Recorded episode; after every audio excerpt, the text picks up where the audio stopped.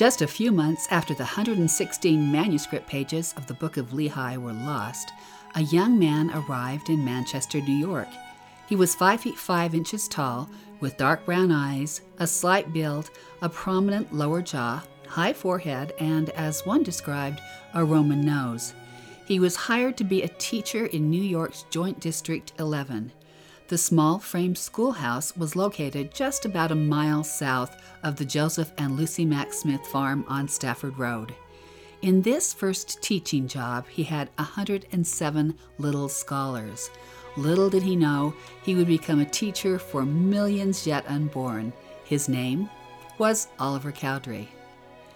Welcome, dear friends, to Meridian Magazine's Come Follow Me podcast. This is Maureen Proctor, and Scott is not with us today because he is in the hospital with COVID. Our thoughts and prayers are with him, and we'd love you to join with us in praying for him. In his place is our daughter, Mariah Proctor Scoresby, the associate editor of Meridian Magazine. Welcome, Mariah. Thank you. This week's lesson is entitled, This is the Spirit of Revelation, and includes Doctrine and Covenants sections 6 through 9. In order to understand these marvelous sections, we have to understand the backstory of how they were received. By the end of September of 1828, the prophet Joseph had repented of his sins in succumbing to the pressures of Martin Harris. The angel Moroni had restored the plates and the Urim and Thummim back to him, and he was ready to begin translating again. He was promised by the angel that a scribe would be sent to assist in his work. We don't always know or understand the Lord's timing because a scribe would not be sent for nearly seven months. As Oliver was living in Manchester, and especially with the Smith family, he could not help but hear numerous stories about Joseph. The more he heard, the more curious he was. He could not stop thinking about the plates and about this growing desire to be a scribe for the translation process. We learn from Joseph's personal writings this amazing insight. The Lord appeared unto a young man by the name of Oliver Cowdery, and shewed unto him the plates in a vision, and also the truth of the work, and what the Lord was about to do, through me, his unworthy servant. Therefore he was desirous to come and write for me to translate. We know that Oliver had turned to the Lord in fervent and secret prayer and pled to know what he should do, and if this whole matter was true. He made this announcement to the Smith family one evening. I have now resolved what I will do, for the thing which I told you seems working in my very bones, insomuch that I cannot for a moment get rid of it. I have made it a subject of prayer, and I firmly believe that it is the will of the Lord that I should go. If there is a work for me to do in this thing, I am determined to attend to it. During this time, Oliver had become acquainted with one Fayette, New York man, David Whitmer who was also very curious about this work of Joseph Smith and the talk of an ancient record engraved upon gold plates. Before Oliver went the 130 miles south to Harmony, he talked once more with David Whitmer and promised that he would keep him informed and let him know if this work had any merit and if it was true. Lucy Mack Smith also recorded about Oliver before he left Manchester. From this time, Oliver was so entirely absorbed in the subject of the record that it seemed impossible for him to think or converse about anything else. As soon as Oliver finished his term with the school district, he, with Samuel Harrison Smith, immediately left on the five day journey to Harmony. The weather was horrendous with incessant cold spring rains.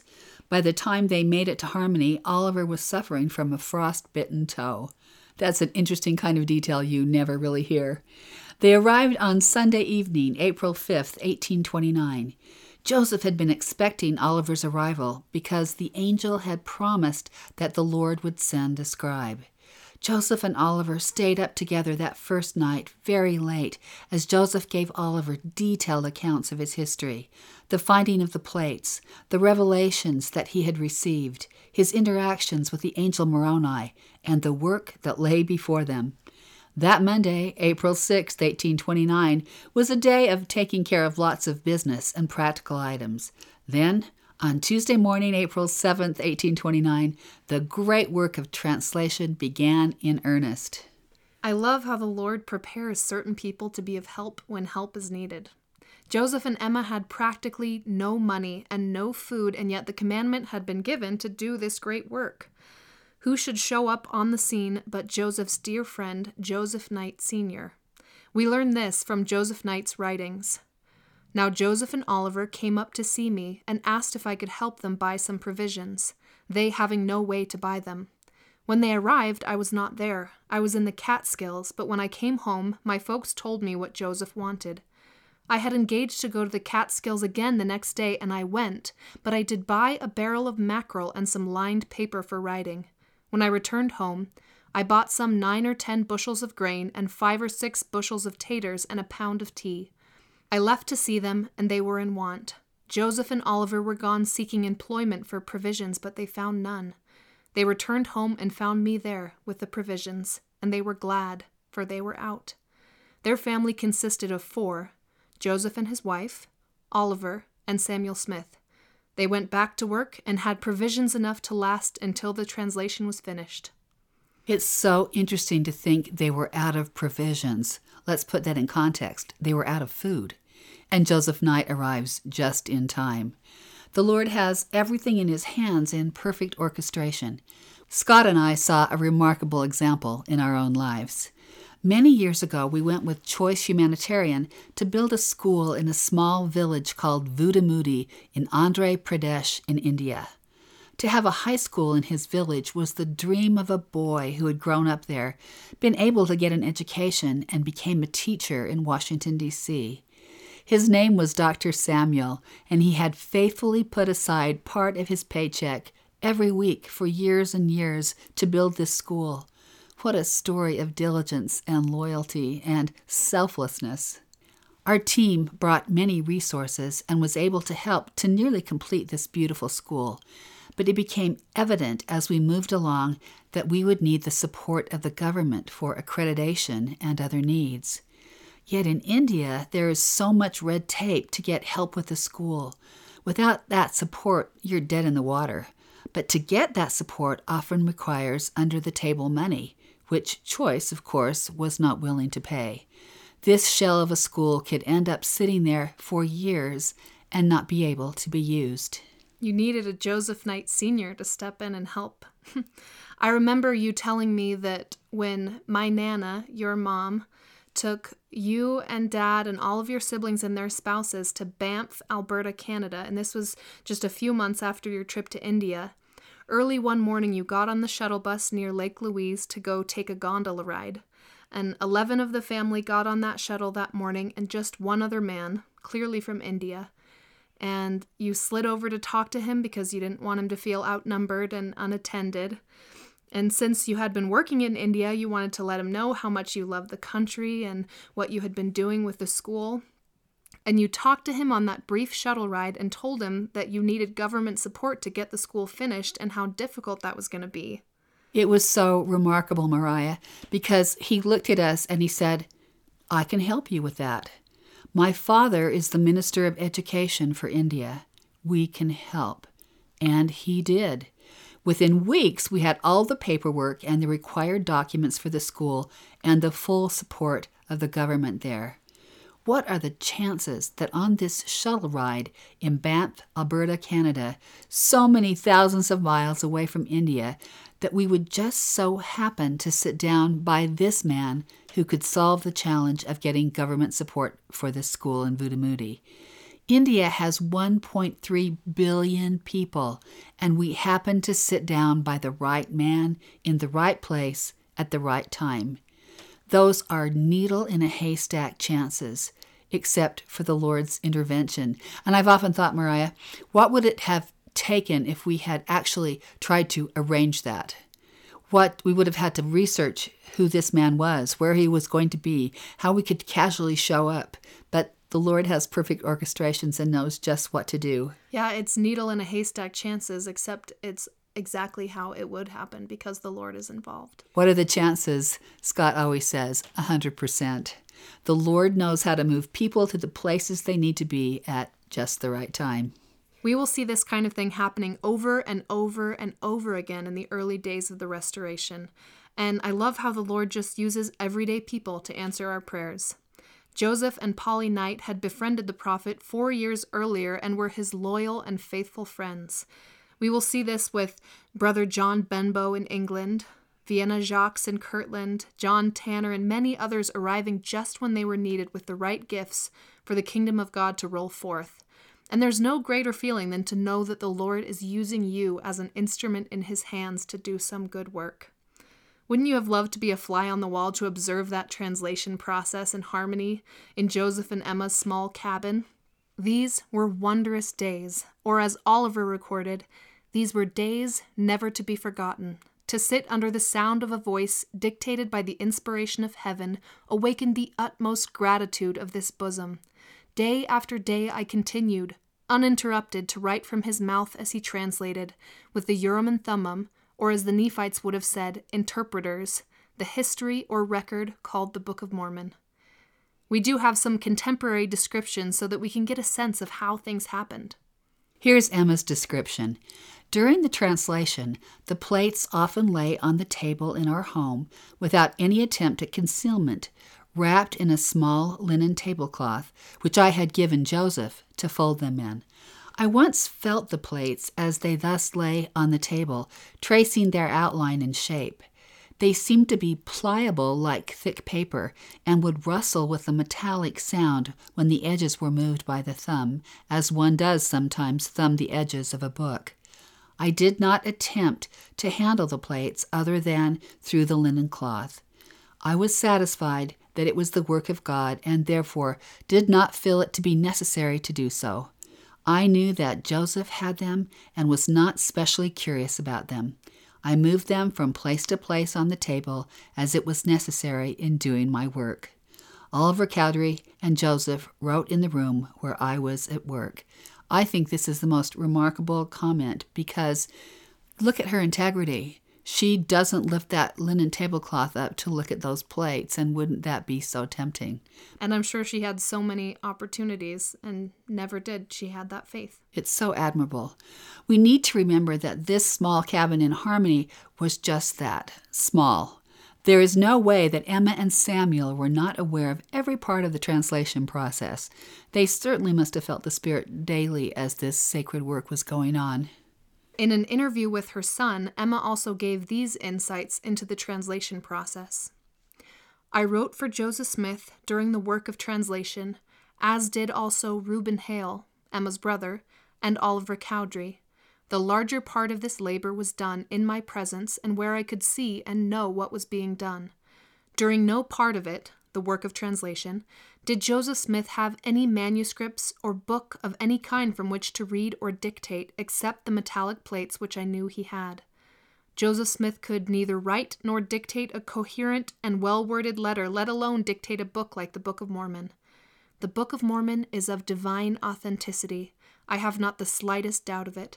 I am satisfied that no man could have dictated the writing of the manuscripts unless he was inspired. For, when acting as his scribe, your father would dictate to me hour after hour, and when returning after meals or after interruptions, he would at once begin where he had left off, without either seeing the manuscript or having any portion of it read to him. This was a usual thing for him to do, it would have been improbable that a learned man could do this, and for one so ignorant and unlearned as he was, it was simply impossible. Mariah, you and I are writers, and isn't it interesting when we sit down to write something and we continue where we were before, we reread several paragraphs to get oh, ourselves started again. That's right. no, it's true. And so that he could do this and just pick up and go forward is another remarkable thing. Yeah, sometimes I have to read like several pages leading up to where I've been if I come back, let alone a couple of paragraphs. So the work of translation moved forward in marvelous ways. Naturally, Oliver wanted to know more about his own role in this work, and he asked the prophet Joseph to seek revelation in his behalf. Section 6 of the Doctrine and Covenants was given, and this became very personal for Oliver. Verily, verily, I say unto thee, Blessed art thou for what thou hast done, for thou hast inquired of me, and behold, as often as thou hast inquired, thou hast received instruction of my Spirit. If it had not been so, thou wouldst not have come to the place where thou art at this time. This deeply touched Oliver, but there was much more in verses 22 and 23. Verily, verily, I say unto you, if you desire a further witness, cast your mind upon the night that you cried unto me in your heart, that you might know concerning the truth of these things. Did I not speak peace to your mind concerning the matter? What greater witness can you have than from God? I know this is one of your favorite verses, both of you, your favorite verses, and it teaches us all a very powerful principle. Sometimes we may have questions, sometimes we may slip into doubts, sometimes we may wonder about where we are right now spiritually, and what great counsel this is to remember the things that you already know. Cast your mind upon the night that you cried unto me in your heart. All of us have had some interactions with the Holy Ghost teaching us various truths whether we recognize them or not. It is a wonderful practice to reflect back on the things that we absolutely know to be true. And these verses were very personal for Oliver Cowdery because, as Joseph recorded, after we had received this revelation, Oliver Cowdery stated to me that after he had gone to my father's to board, and after the family communicated to him concerning my having got the plates, that one night after he had retired to bed, he called upon the Lord to know if these things were so, and that the Lord manifested to him that they were true but that he had kept the circumstance entirely secret and had mentioned it to no being, so that after this revelation having been given, he knew that the work was true, because no living being knew of the thing alluded to in the revelation but God and himself. That really is so fascinating. So, this is the powerful question What greater witness can you have than from God? In a world that absolutely puts down spiritual experiences and revelation and inspiration from God, it is necessary that we remember that there are no greater witnesses than that which we receive from God. This is encouraging to me. I'm often reflecting upon the things I know by the Holy Spirit, and as I review those things, I just feel stronger and stronger and better and better. Let's explore that process of revelation as we are taught in sections 8 and 9, sections specifically given to Oliver Cowdery, but they apply to each one of us. First of all, section 8, verses 2 and 3. Yea, behold, I will tell you in your mind and in your heart, by the Holy Ghost, which shall come upon you and which shall dwell in your heart. Now behold, this is the spirit of revelation. So he first tells us in our mind, Sometimes we leave our minds out of the equation. We can't do this. Have you ever had a thought that pops into your mind and then as you ponder it, it begins to grow and feel good to you? Well, remember, it started in your mind. So the Lord tells us in our mind and in our heart. What is it like? Could we be receiving revelation and not realize it? And I think that question is raised when the Lord says to Oliver that he had brought him to that place that all along he had been receiving revelation when he wasn't even aware of it. When Loren Dalton was a mission president, he gave a talk to his missionaries about following the Spirit, and he said, To my surprise, my talk did not bring the results I had anticipated. Rather than have lots of missionaries reporting back to me about their miracles from following the whisperings of the Holy Ghost, I had a number of missionaries scheduling interviews with me. One after another, they would come in and with tears in their eyes, they would say, President, I don't think I have ever had a prompting of the Spirit in my whole life. After a lot of very similar interviews, hearing these wonderful and worthy young men and women feeling terrible because they thought that the Lord didn't think enough of them to ever communicate to them, it hit me that I had skipped a very important first step in teaching our missionaries how to act on the promptings of the Spirit. Before they could ask for and act on them, they needed to be taught how to recognize these whisperings of the Holy Ghost. President Dalton told his missionaries that they needed to recognize three important facts. Fact number one the Holy Ghost is a spirit. Fact number two we also have a spirit. And fact number three when the Holy Ghost talks to us, it is one Spirit, the Holy Ghost, talking to another Spirit, our Spirit. These facts seem straightforward and easy to understand. However, the problem is that we have been in our earthly tabernacles for so long that we have forgotten how spiritual beings communicate. So, in order to understand how it works, we need to understand it in a physical way. It is as simple as this when the Holy Ghost talks to us, his prompting or whisper pops into our head like a good idea. President Dalton continued, I like to call it a bing moment. Of course, we know that God could appear to us or send an angel to talk to us, but as we learn in Alma chapter 37 verses 6 and 7, it is usually by small and simple means that he works with us. Why would he appear to us when he can accomplish the same thing by sending us a prompting to our minds, a bing? The problem is that all too often, when these ideas pop into our minds, we think the idea or thought that just popped into our heads is our own thought, and as a result, we don't give as much credence to it. We usually feel like, sure, that's a good idea. I will do it later when I'm done with this thing I'm doing now. But when we finish with that thing we are currently doing, we have forgotten about the bing, and as a result, we never act on it. However, we don't feel badly about not doing it because we think it was just our thought. In section 9, the Lord tells Oliver that after he studies something out in his mind, then you must ask me if it be right. And if it is right, I will cause that your bosom shall burn within you. Therefore ye shall feel that it is right. But if it be not right, ye shall have no such feelings but you shall have a stupor of thought that shall cause you to forget the thing which is wrong. Therefore you cannot write that which is sacred, save it be given to you from me. Often we think that a burning in our bosom or a stupor of thought is the only way God talks to us, but it is important to recognize that the Spirit's whispers to you might not always be so dramatic. And I do think that's important because people so often feel like they haven't had a revelation unless they have a burning in their hearts. And yet we want to have revelation daily, and our hearts don't burn daily, honestly. They just go through life. And so are we receiving revelation? Joseph Smith said, A person may profit by noticing the first intimation of the spirit of revelation. For instance, when you feel pure intelligence flowing into you, it may give you sudden strokes of ideas, so that by noticing it, you may find it fulfilled the same day or soon. Those things that were presented unto your minds by the Spirit of God will come to pass, and thus, by learning the Spirit of God and understanding it, you may grow into the principle of revelation until you become perfect in Jesus Christ.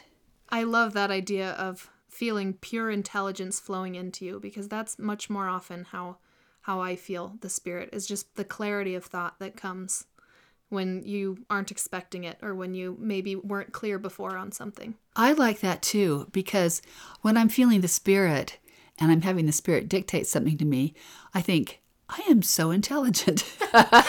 and then I realize, no, this is the Spirit speaking to me. I'm making connections that I hadn't made before. I'm having insights I hadn't had before. And I, I love that idea of clarity. In Doctrine and Covenants 11:13, the Lord says, "I will impart unto you of my spirit which shall enlighten your mind." This means that thoughts will pop into your head, ideas formulate, a little urgency to do something, an idea will rest in your mind and begin to grow. It will sound like your own voice. But notice that Joseph Smith says to notice the first intimations. Scott and I have been seeking daily to notice the Lord's voice in our lives and not just discount it as our own idea or take credit for it either. Just this past week, it weighed on my mind several times to call a friend of mine, but the time didn't seem just right because I had so many things to do. At any given moment, it didn't seem that I had time for a conversation. But what do you know? I saw her this weekend, and she said she'd been sick and had a really bad week. The Spirit had been talking to me all along. I just didn't recognize it and didn't respond. I thought it was my own idea to call her. Another day recently, I woke up in the morning with a list of things to do, but the idea occurred to me that I needed to write an article for Meridian Magazine on a particular topic and I also knew just what I wanted to say. This time, I did pay attention and re outlined my day so that I could create this article that had just popped into my head. I realized only later that the Spirit had been speaking to me. Your friend and ministering brother Lincoln Watkins said, My prayers are answered in a somewhat frustrating way. I don't pray over a problem or a question or situation and then get an answer in the near future. It's never really worked that way for me.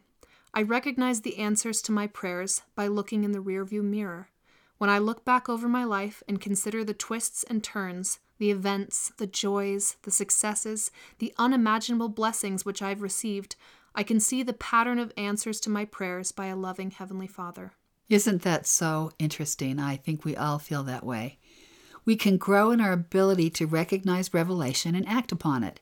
It's a most important spiritual skill, and it is a learned skill.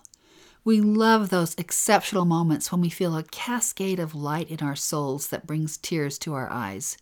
We love those moments of revelation when ye know that the word hath swelled your souls, and ye also know that it hath sprouted up, that your understanding doth begin to be enlightened, and your mind doth begin to expand.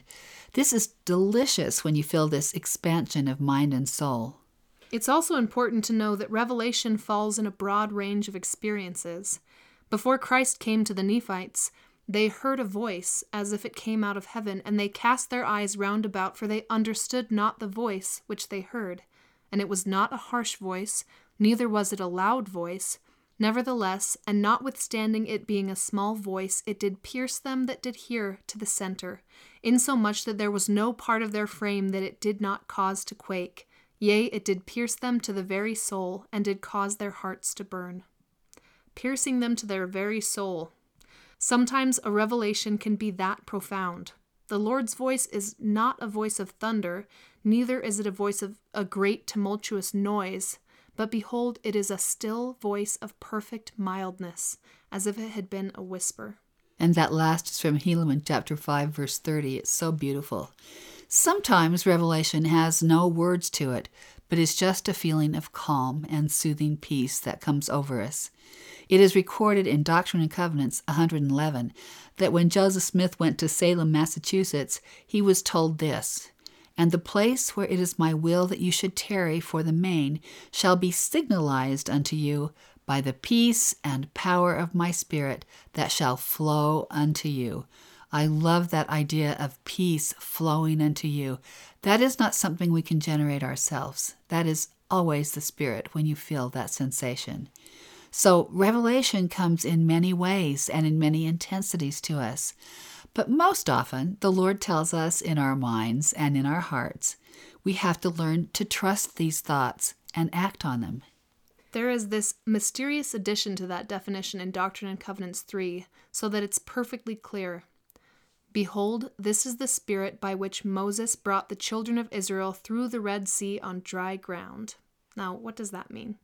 I think we see a laser insight into one of the classic miracles of the history of the Hebrew nation here. There is Moses up against a seemingly impossible situation. Moses looks one way, and there are the powerful armies of Pharaoh bearing down on them with the intent to destroy all the Hebrews. Moses looks the other way, and there is the Red Sea. Now, here the Lord is teaching us about the spirit of revelation. This is the spirit by which Moses brought the children of Israel through the Red Sea on dry ground. Perhaps the message is this In this impossible situation, Moses cried to the Lord with all of his heart for mercy and for protection. Perhaps he cried, Save us! And into his mind came a thought If the Lord could help me part these waters with the rod of God, we could cross this sea and escape from the Egyptians forever. It's quite the thought to pop into his mind. I like that because obviously it popped into his mind because he had had lots of experience with the Lord and with revelation. And the Spirit learns to trust us as we trust that voice. That's why we pay attention to those first intimations because you have to build up to that point where you could even look at a situation that impossible and have that idea entertained in your mind. And as Moses pondered on this thought, the Holy Ghost came upon him and dwelt in his heart. Then the voice of God came to Moses But lift up thy rod, and stretch out thine hand over the sea, and divide it. And the children of Israel shall go on dry ground through the midst of the sea. And Moses stretched out his hand over the sea, and the Lord caused the sea to go back by a strong east wind all that night, and made the sea dry land, and the waters were divided. Can you imagine how much courage this took on the part of Moses? There is a lesson for each of us to put our trust in the Spirit of the Lord and the thoughts that come into our mind by the power of the Holy Ghost. For me, this idea of speaking to our heart goes like this The idea that has come to our mind feels good. It feels right. It feels grounded and consistent. It may not be what you initially thought you would do with your day. It might be a surprise or suggest you do something you hadn't planned on. It might be just an odd passing impression. It might be just a sense of peace and assurance around an idea. To me, that is feeling it in your heart. And it reminds me of something funny that happened once. Scott and I were riding through southern Utah talking about what our next book project would be. We had done a series of big photographic books with text, and so we were brainstorming on the next one. It started to rain, and it came to us that it might be fun to do a book called When the Desert Rains. We thought we could talk about hope and flowers that bloom out of barren spots in our lives. We chattered about it for a couple of hours and thought it was an interesting possibility. But the next morning when we woke up, we thought, what was that idea we were talking about yesterday? We could hardly remember. We'd lost all passion and interest about it through the night, and thus, When the Desert Rains was never born. We had felt it in our minds a little bit, but finally in our hearts, not at all. Sometimes we laugh. Is this going to be another When the Desert Rains idea? In other words, not an impression from the Spirit, but a lame idea that was lost very quickly when our hearts just didn't respond. So we practice now to receive revelation. It is our privilege as children of God and covenant people with the gift of the Holy Ghost. Joseph Smith said, God hath not revealed anything to Joseph but what he will make known unto the twelve, and even the least saint may know all things as fast as he is able to bear them. For the day must come when no man need say to his neighbor, Know ye the Lord? For all shall know him, from the least to the greatest. Learning how to receive this gift is worth a lifetime of effort. And takes a lifetime of effort, it seems like. It does. That's all for today. This has been Meridian Magazine's Come Follow Me podcast. Our minds are on Scott in the hospital with COVID. Next week, we'll study Doctrine and Covenants, sections 10 and 11, that you may come off conqueror. Thanks to Paul Cardall for the music and for Michaela Proctor Hutchins, who produces this show. See you next week.